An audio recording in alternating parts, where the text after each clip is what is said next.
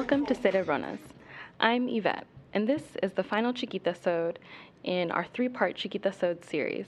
We're two Latinas from working class immigrant families navigating law school and bringing y'all raw, critical analysis of law, current events, and personal politics. Why? Because we want to break down barriers set up by elite institutions and democratize knowledge.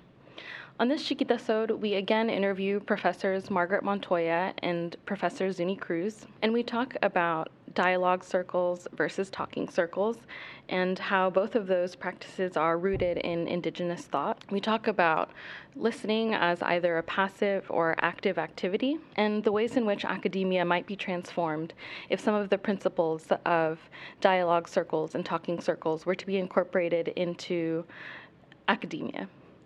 And so, without further ado, we bring you this final Chiquita Sode series. We hope that Cerebrona's listeners in the Boston area are able to make it out to La Alianza and the Native American Law Students Association's annual 2018 conference, uh, advocating across communities. We hope you enjoy this final interview. Bye.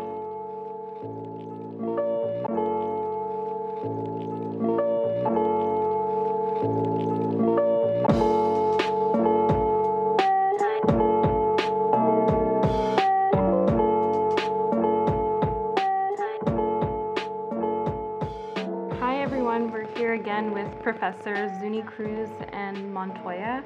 And in this Chiquita Sode, we will be unpacking dialogue circles versus talking circles, the histories of dialogue circles as a practice. Uh, we're very excited to be doing this, especially because this is a practice that is going to be actively incorporated into the La Alianza conference, which seems really amazing. So, professors, if you just want to reintroduce yourself briefly so folks can remember the voice and the name, that'd be great. Hi, this is Christine Zuni Cruz, uh, professor at UNM School of Law. Hola, queridas. Otra vez les digo que es un placer estar aquí con ustedes. Hi, this is Professor Margaret Montoya once again.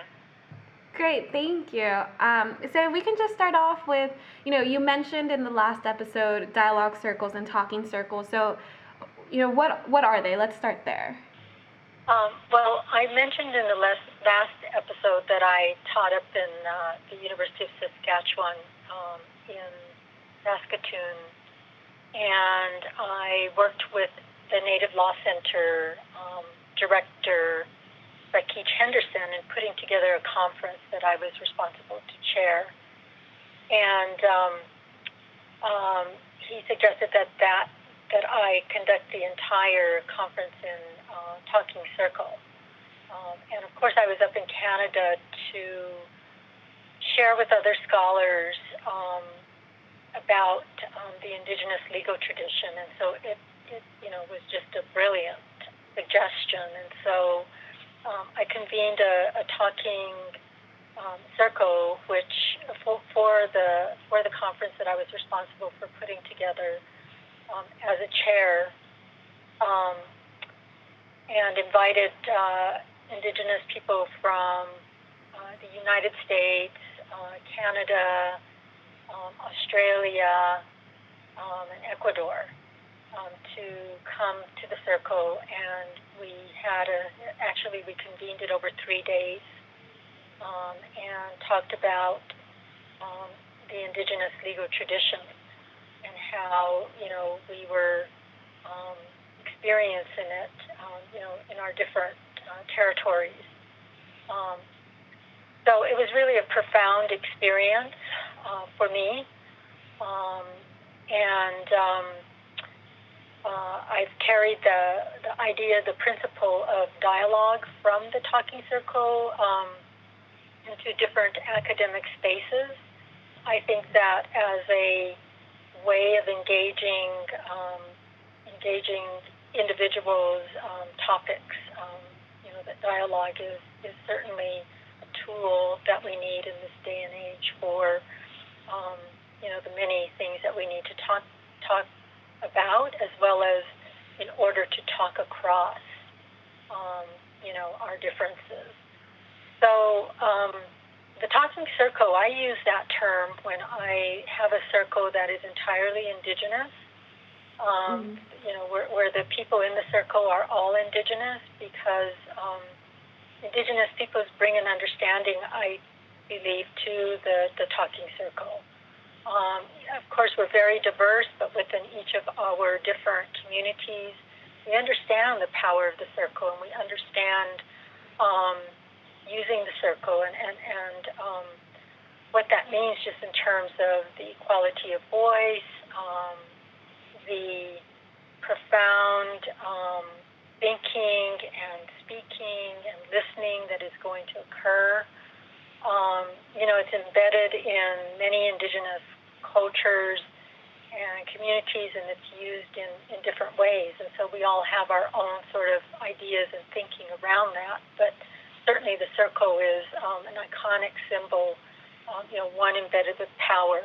So I, I choose to use talking circles when I am speaking about circles that I am convening, um, where the participants in the circle are um, all indigenous.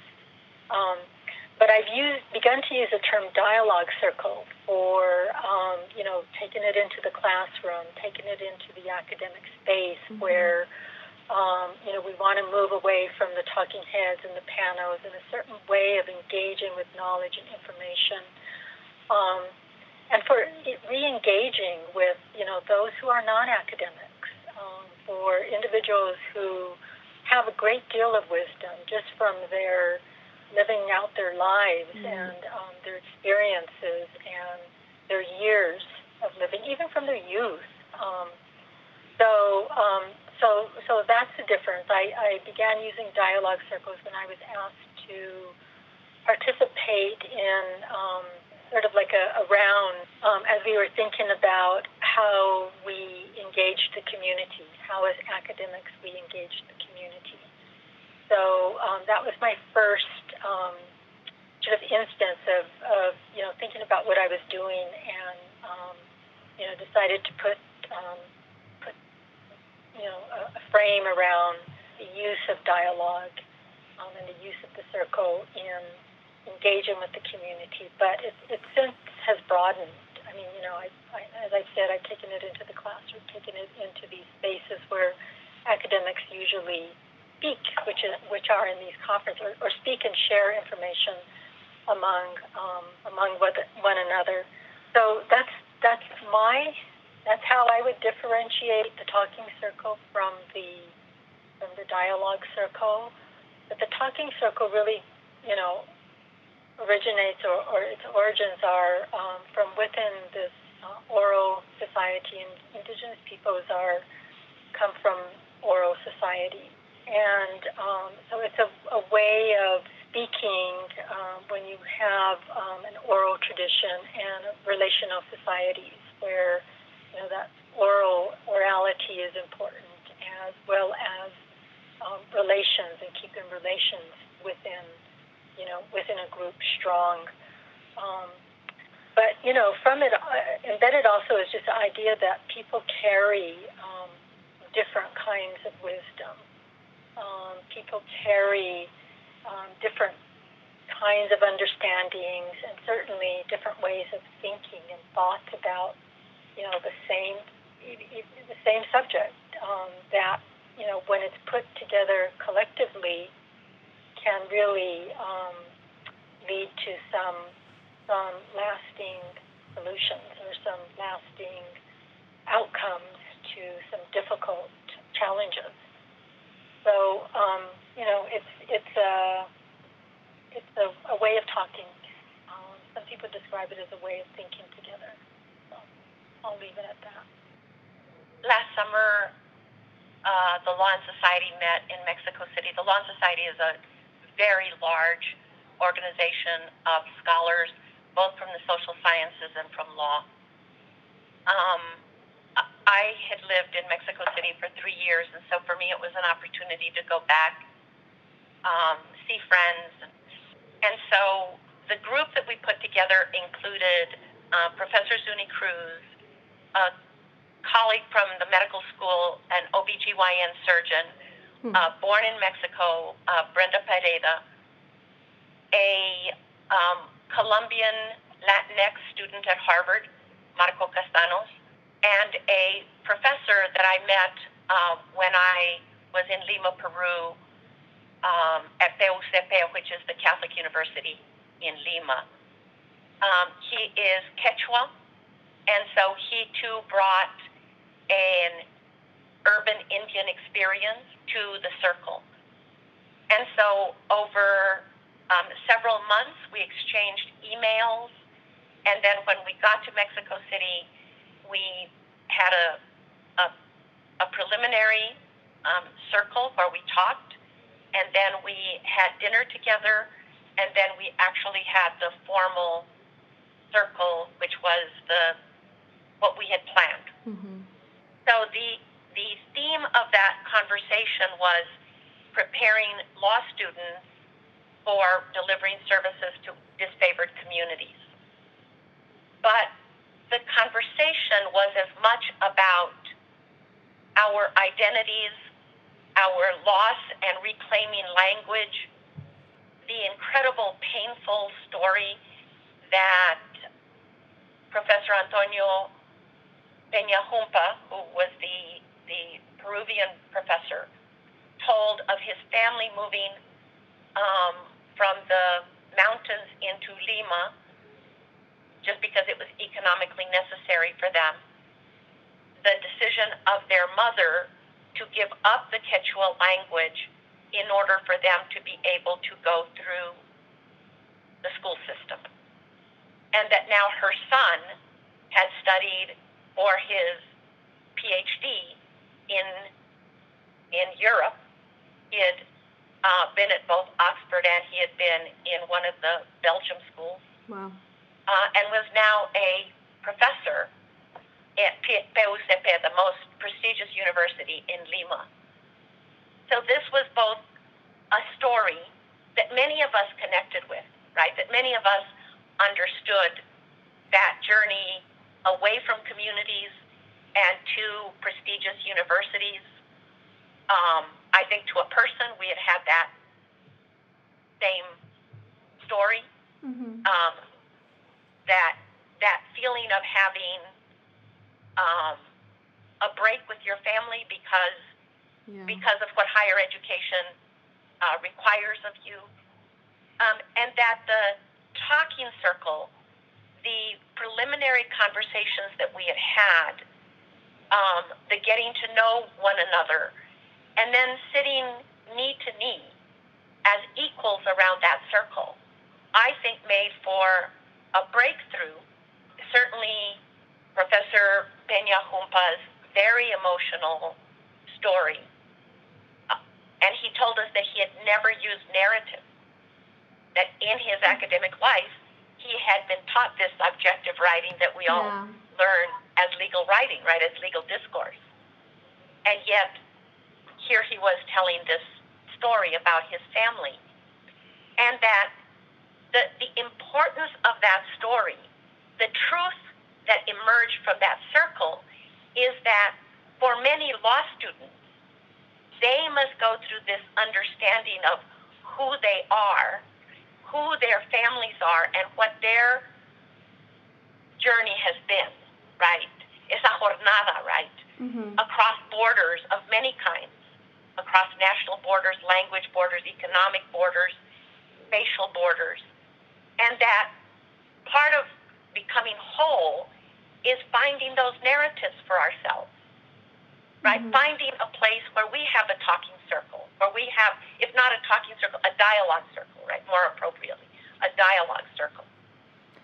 Can you um, explain a little bit more what a dialogue circle or talking circle looks like in practice and like in comparison to traditional you know panels or traditional conference structures just so like the audience so just so folks can kind of picture what it would be like to be a part of a dialogue circle or a talking circle? Yeah what, what um, a dialogue circle is is intended to create a dialogue amongst the participants. So you know that's a contrast to um, your typical academic panel in which you have people, you know, speaking about the paper and not necessarily making any connections among, you know, the panelists or the topics that they are speaking on. Um, and, you know, not seeking to sort of weave all of that talk um, into one, you know, one thought.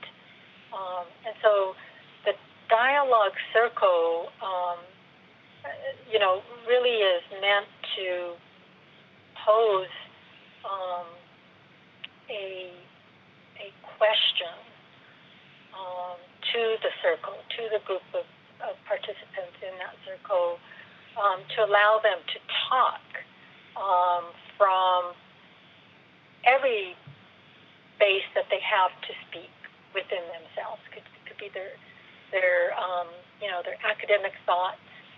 Um, it could be their heart, you know, their experiences, you know, um, that they've that they've had. Um, you know, it could be, you know, just just from every place as opposed from, you know, just your academic head.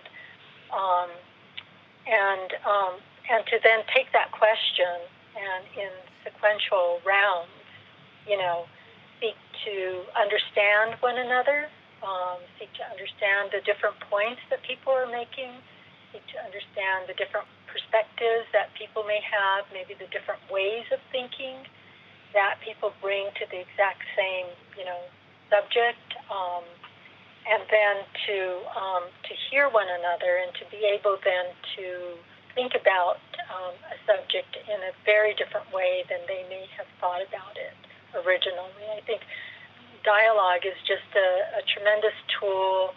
It's necessary for diplomacy, which you know means that when you've got people on totally on different sides with you know different um, allegiances, um, that you really want to bring um, different sides to dialogue in order that they can hear one another and at least come up with some understanding, some some solution to a problem. And so it's much more than just talking. It's much more than just saying, "Here's all of my knowledge on this subject," you know, and then the next person, "Here's all my knowledge on this separate and different subject that's not even going to have any relationship with what the person before me said or the person after me said." It's a very different frame of um, bringing, um, you know, intellectuals, um, intelligences, um, you know, thinking perspectives together at, at one time among a group of people. And you know, I've had um, I've had talking circles or dialogue circles that have ranged in size from 40 in a circle to um, uh, you know 10, 5, you know. So so it really is. Um, you know, it, it depends on how much time, space, and energy that you want to devote to whatever it is that you're bringing before that group to consider.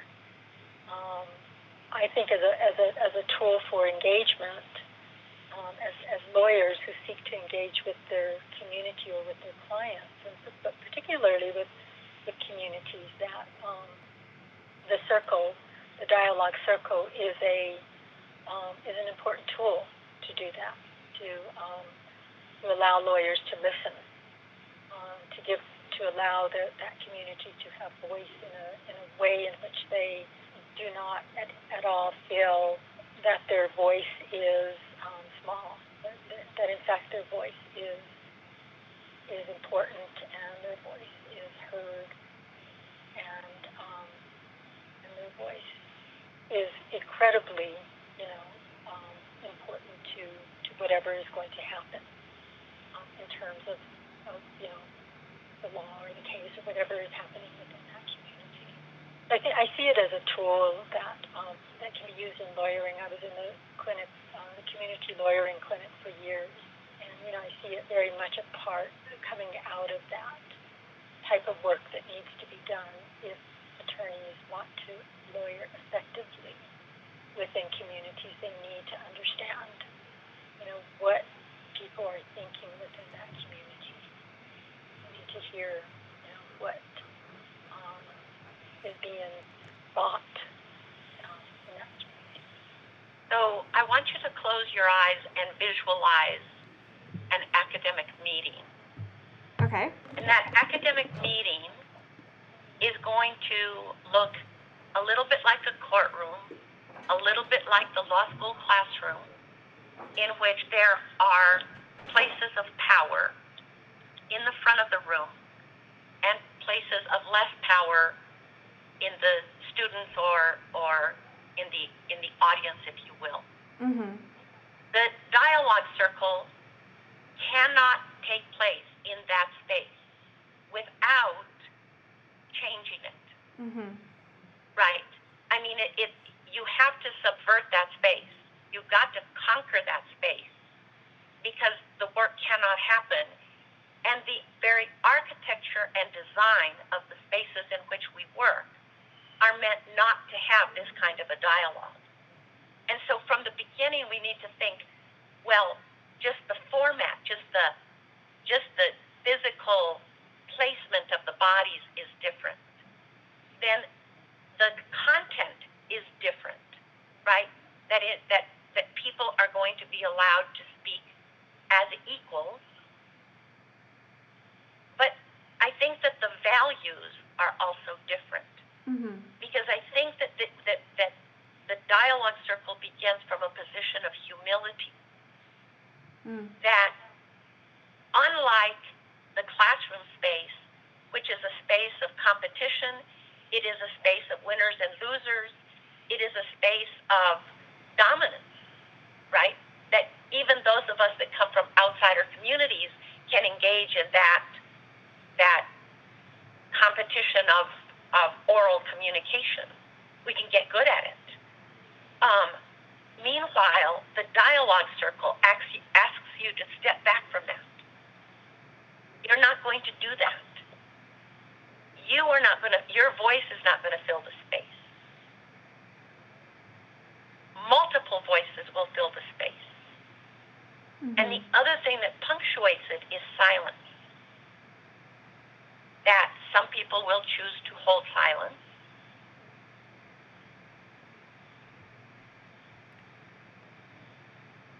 I uh, I know it's I, I can't even hold silence for that long, and I know I yeah I it's hard with for silence. Could I could we talk a little bit more about listening and talking because it seems like you know inherent in a dialogue circle is both, um, whereas maybe you know when you're on a panel you know who's doing the listening who's doing the talking is very just um, divided up so, you know, I think listening is, is seen as a passive activity and talking as the active activity, right? So if you have, so if we're in a, in a meeting and somebody is not speaking, they're seen as being passive, right? So, you know, keeping in mind the dialogue circle and the talking circle, do you do you agree with this or or would you or would you say that's just not uh, not valuing listening as it should be. Well, listening is is necessary even in an academic space. I mean, you know, you have somebody talking and you've got to listen to what what's being said um, to gain. I think that the difference between talking in you know the panel setting and, and talking in a circle is that you are hearing many more thoughts. You're hearing many more perspectives. But listening in a talking circle is is really important when you're a participant um, because um, you know it's a it's a part of the process. You, you're you're listening to what is being said. Um, your your focus is on what is being said in terms of how it relates to, you know, how that whatever has been given to the to the group to discuss is going to unfold. And so the type of listening that you're doing in that setting is very different from the type of listening that you're going to be doing to, you know, serial speakers uh, or, or serial panelists um, presenting on different different topics because you're actively engaged. You know, you're you're you're listening, and at some point you're going to speak. Um, even if you're not within that talking circle and you're just listening, because we also have listening concentric circles outside of the talking circle. I, I've done that several times. You know, you're you're where you're totally listening and you're not going to be speaking at all. Um, you're listening for the connections between the speakers. You're listening for um, you know the the, the the the the main thought that's coming out that that that connects to that. Um, to that question that's been laid before that. It's a very different type of listening. Um, and of course, I think it, it takes a certain amount of patience. Uh, you know, I mentioned I was in a three day, um, or is four days, just over four day um, talking circle. And, and I was surprised at the degree of patience that it took for me to get to the point where um, I was listening in the proper way. You know, listening in the sense of you're not thinking of what you're going to say next.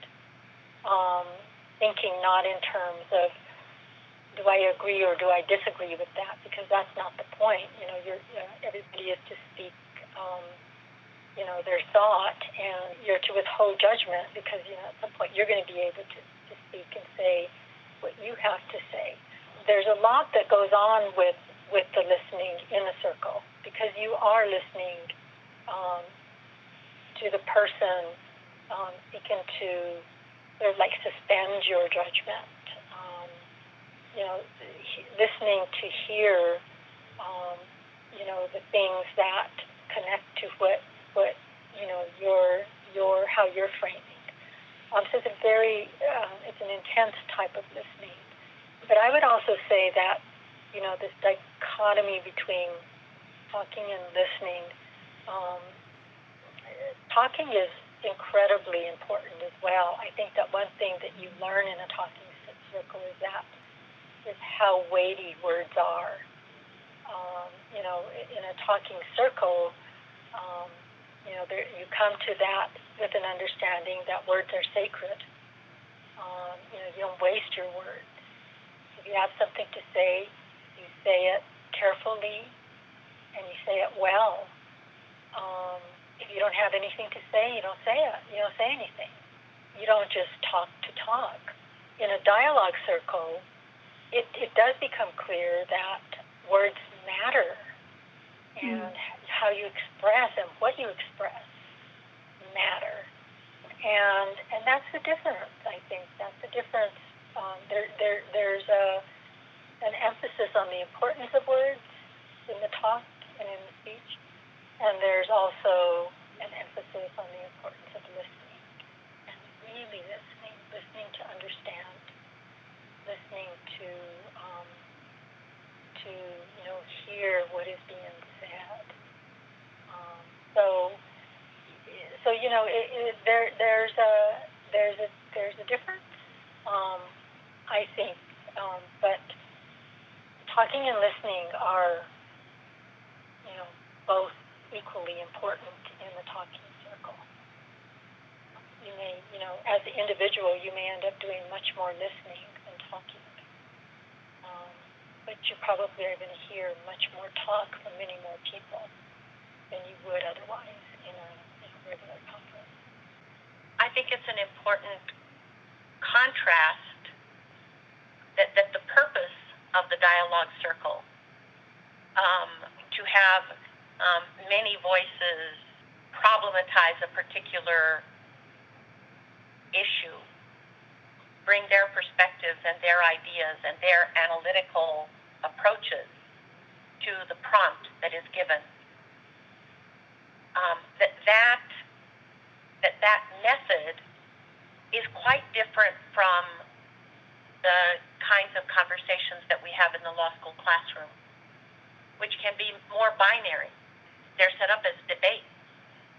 Um, and then a, a, a lot of legal discourse has this feature of having uh, one side responded to by the other side, rather than really rejecting that model and saying complex problems are not two sided. Mm. And complex problems don't have winners and losers. And this is something that um, goes along with work that I've been doing in medicine, in which we have been um, thinking about what is called cognitive diversity, uh, putting together teams um, of people who have different cognitive toolboxes. And within that cognitive toolbox is their racial ethnic identity. That social diversity is part of the way, especially people with strong identities, um, with an understanding of who they are, community narratives, and, and really the ability to bring a, a different cognition into the problem solving. And that that makes for better solutions, whether you're talking about medicine or public policy issues or difficult educational issues.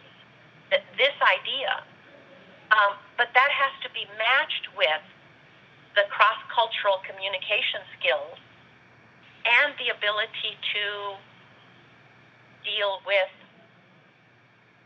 with conflict, frankly, with people who see things differently. Uh, and by conflict, I don't mean that it need be red hot, but that in fact there are people who are taking different views, and a way of then of then reconciling that and really understanding that that's a positive dimension of the dialogue that has taken place. And one of the other things that we've been doing at the previous Alianza conferences um, has been really thinking about dissent. And at last year's conference, uh, we decided that we would call for dissent. Who disagreed with the way that we had organized the workshop who disagreed with what had been said. Um, and I think that we didn't do it as well as we should have, that it was an important thing, um, but that, that, that it is an important dimension of these difficult conversations, not difficult conversations, these complex conversations that we want to have. That in the same way, you sometimes have to notice who hasn't spoken mm-hmm. and and actually give them time to speak. And, and that is the feature of the dialogue circle because the whole idea is that everyone is given the opportunity to speak. Uh, but in other fora, we frequently take what I call the fast hands rather than the slow hands. And really understanding that if we don't ask for disagreeing voices, frequently we won't get the benefits of those who see the problem or the solutions posed differently.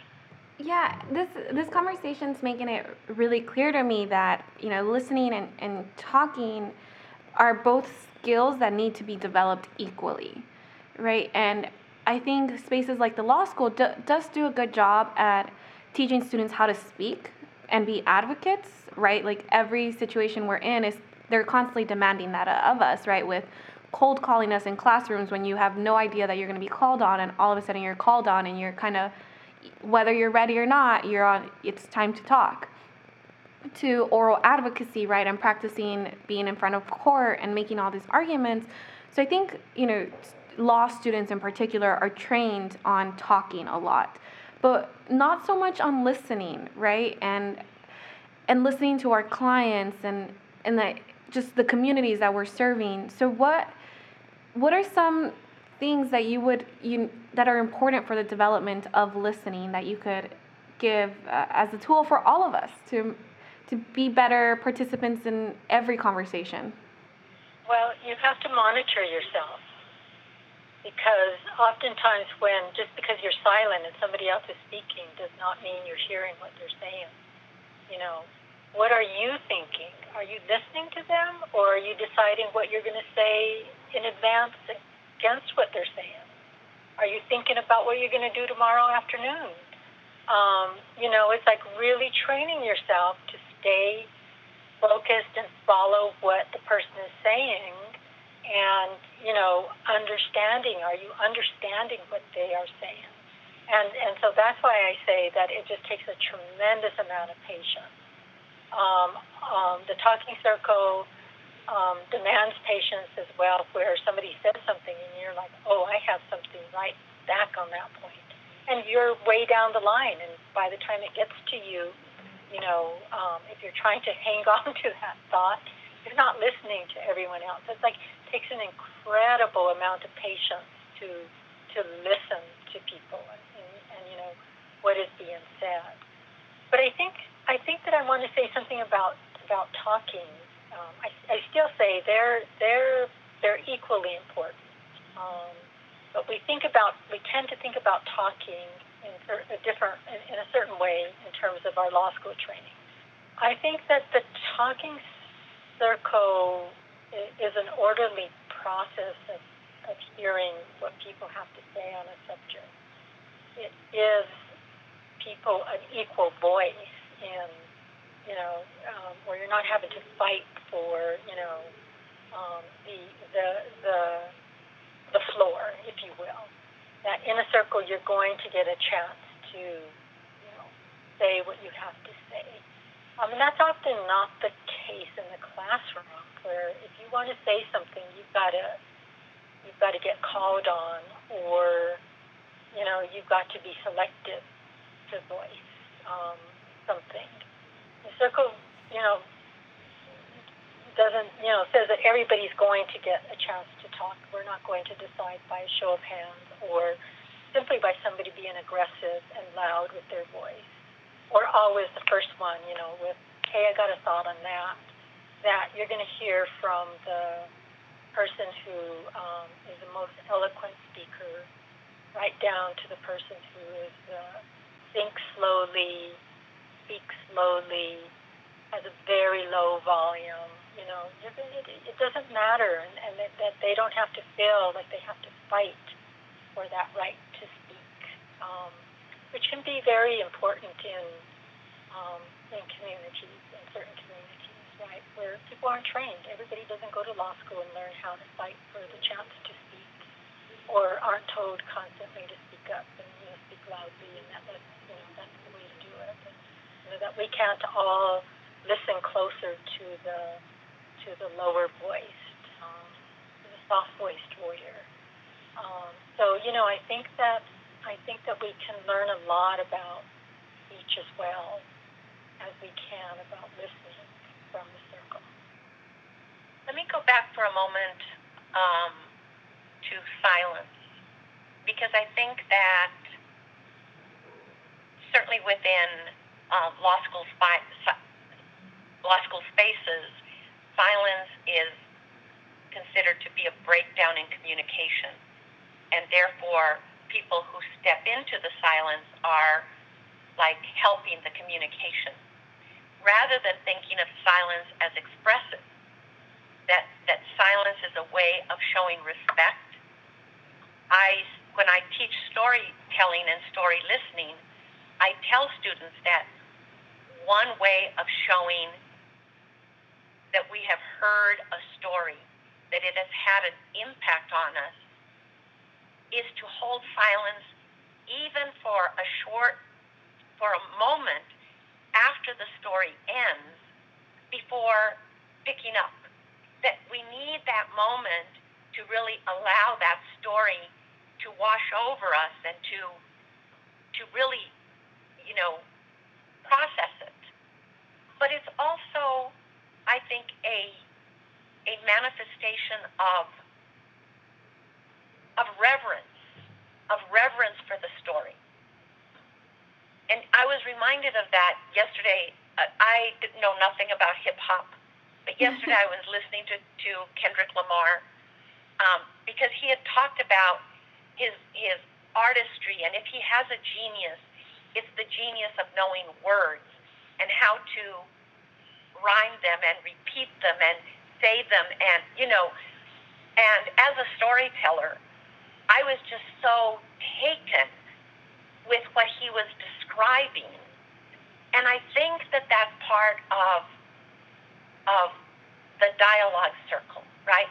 Is that you're able to to listen to that um, professor Zuni Cruz has talked about words as sacred right that in fact there's some sacredness, if you will. There's something very, if, if you will, reverential about allowing people to work together, to think together in this space of equality towards some common truth. I, you know, this conversation has has made me think of gender dynamics in law school environments, which is which is what I'm most familiar with now. Although I'm, I'm sure they exist in academia and in different professions as well, in terms of white males taking up a lot of space, right, as the people who do the most talking and sometimes the less listening, the least listening. So, do you see as di- dialogue circles as a way to maybe reduce the gender dynamics at play? I mean, you, they can't be completely structured out, I think, because even in whether you're responding to others and how you're responding and the words that you're actually saying, I think will be in, impacted by gender dynamics. But in terms of giving folks equality of, of speaking and listening, does that help solve the gender dynamics that often plague the rest of society? Well, I think that you know if you if you're attentive to that in um, in how you set up your circle, you know, so that you've got um, representations. You know, if you're interested in that gender dynamic, yeah, then it's important to have um, women and men maybe equal equal um, representation around the circle, but but the circle really means that everybody who speaks has this equal um, ability to address whatever it is. So male, female um, voices can be fully heard. Um, you know, all, all sorts of representations that you bring can be heard um, in that in that circle. Um, so so yes, I think that that you know that is certainly one way.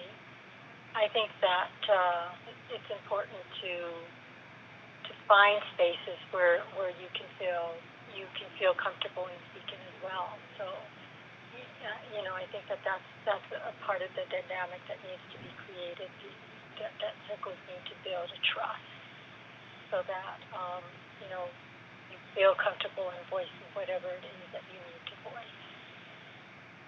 I think that can be a challenge for circles.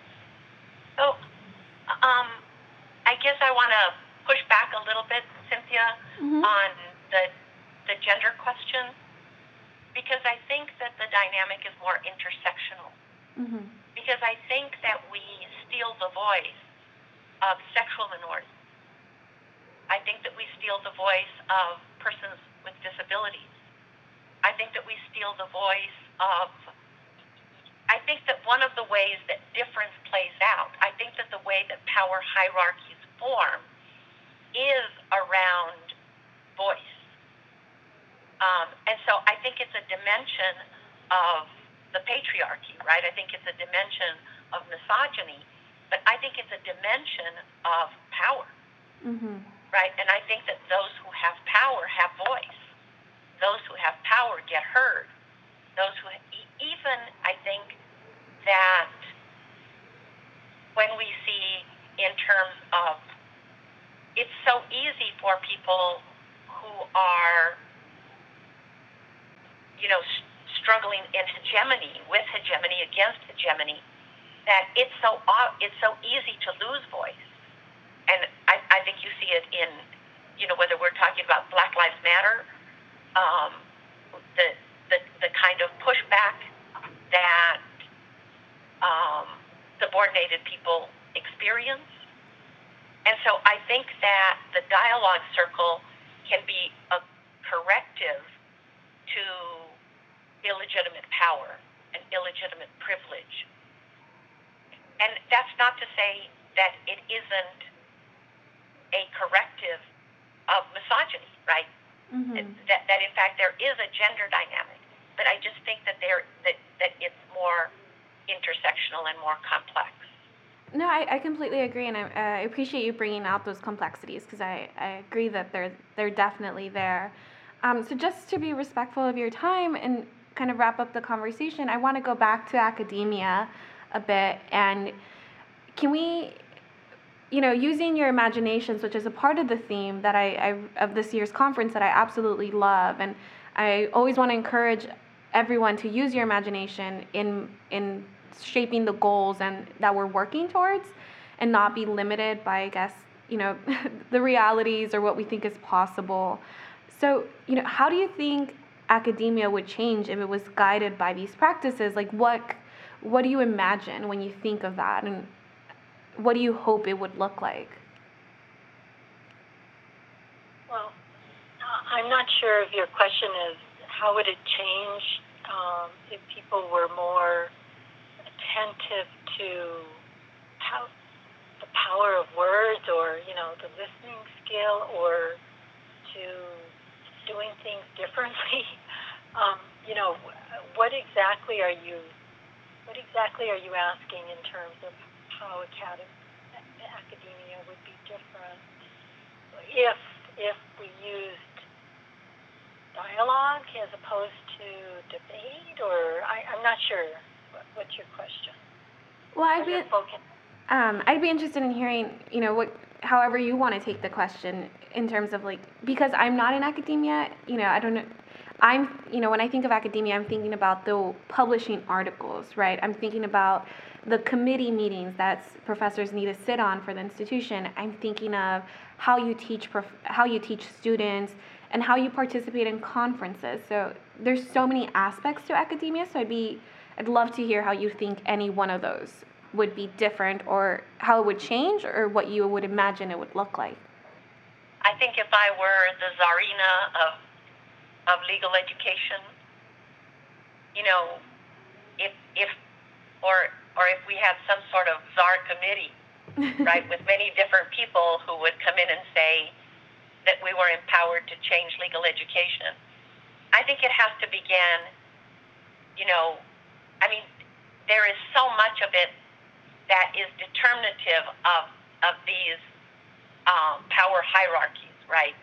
So from the admissions process to design and architecture to what is valued, I mean, there's just so much that I have found to to impede the kind of work that I would want to do. But I think that if that something like the dialogue circle gives us a model for us to say there is so much that isn't working for us. Mm-hmm. Um, we have to find spaces where we can where we can actually sit in a circle. So we have to do that um, I, I think that, that we have to say um, we are uh, putting objectivity to a side because what we're really asking for is a subjectivity, right? Um, we want you to bring your whole person into this dialogue. I mean, it's almost as if though we began setting up a matrix where we say, this is traditional legal education, and this is what it might be if, in fact, dialogue circles were just one feature of what we want to do. So I think that it, for me, it's rooted in valuing different knowledge systems. And um, because the, the dialogue the, the, the, and the concept of circle really comes out of a an indigenous knowledge system, you know, the value of that. But it has an immense, you know, contribution and importance to um, helping a, a, a, a society that is has multiple differences work together, right? Or, you know, try to find diplomatic solutions um, to to problems because um, and and it's it's premised sort of like on a democratic, participatory, you know, type of of, um, of interacting. Um, so I I think that uh, I think that that you know there it, has something to do with you know the respecting of different knowledge systems and and allowing them to have a place within the academy structure, not othering them or you know saying that they're um, they're less value, they have less value than um, you know than the way that we've always done it, um, the way that it has to that, that you know that it's been. So um, yeah, that's a hard question because you know even imagining a different law school is like it would be very very different. um, very different, and and you know a part of it is that, um, and and this comes from uh, my work with the indigenous legal tradition, and that that the indigenous legal tradition is one of seven major legal traditions in the world, and the common law and the civil law legal systems are, you know, two of the others, and, and you know, there's there's but there's seven major major legal traditions, and how many do does a common lawyer and law student in the United States learn? They learn the common law legal tradition, pretty much, um, and there are six other major legal traditions in the world that they know probably next to nothing about. I don't know whether they could name them. That's how little they learn. So you know, for for me, you know, I guess just like from a we we grow more local um, every second. Um, you know, to to not be able to grasp all of the legal traditions that exist in the world, I think um, is not a good outcome for our for our um, uh, legal education. Uh, you know, I think that we would want to graduate students who have a broader knowledge base than, than just knowing one legal tradition, major legal tradition well.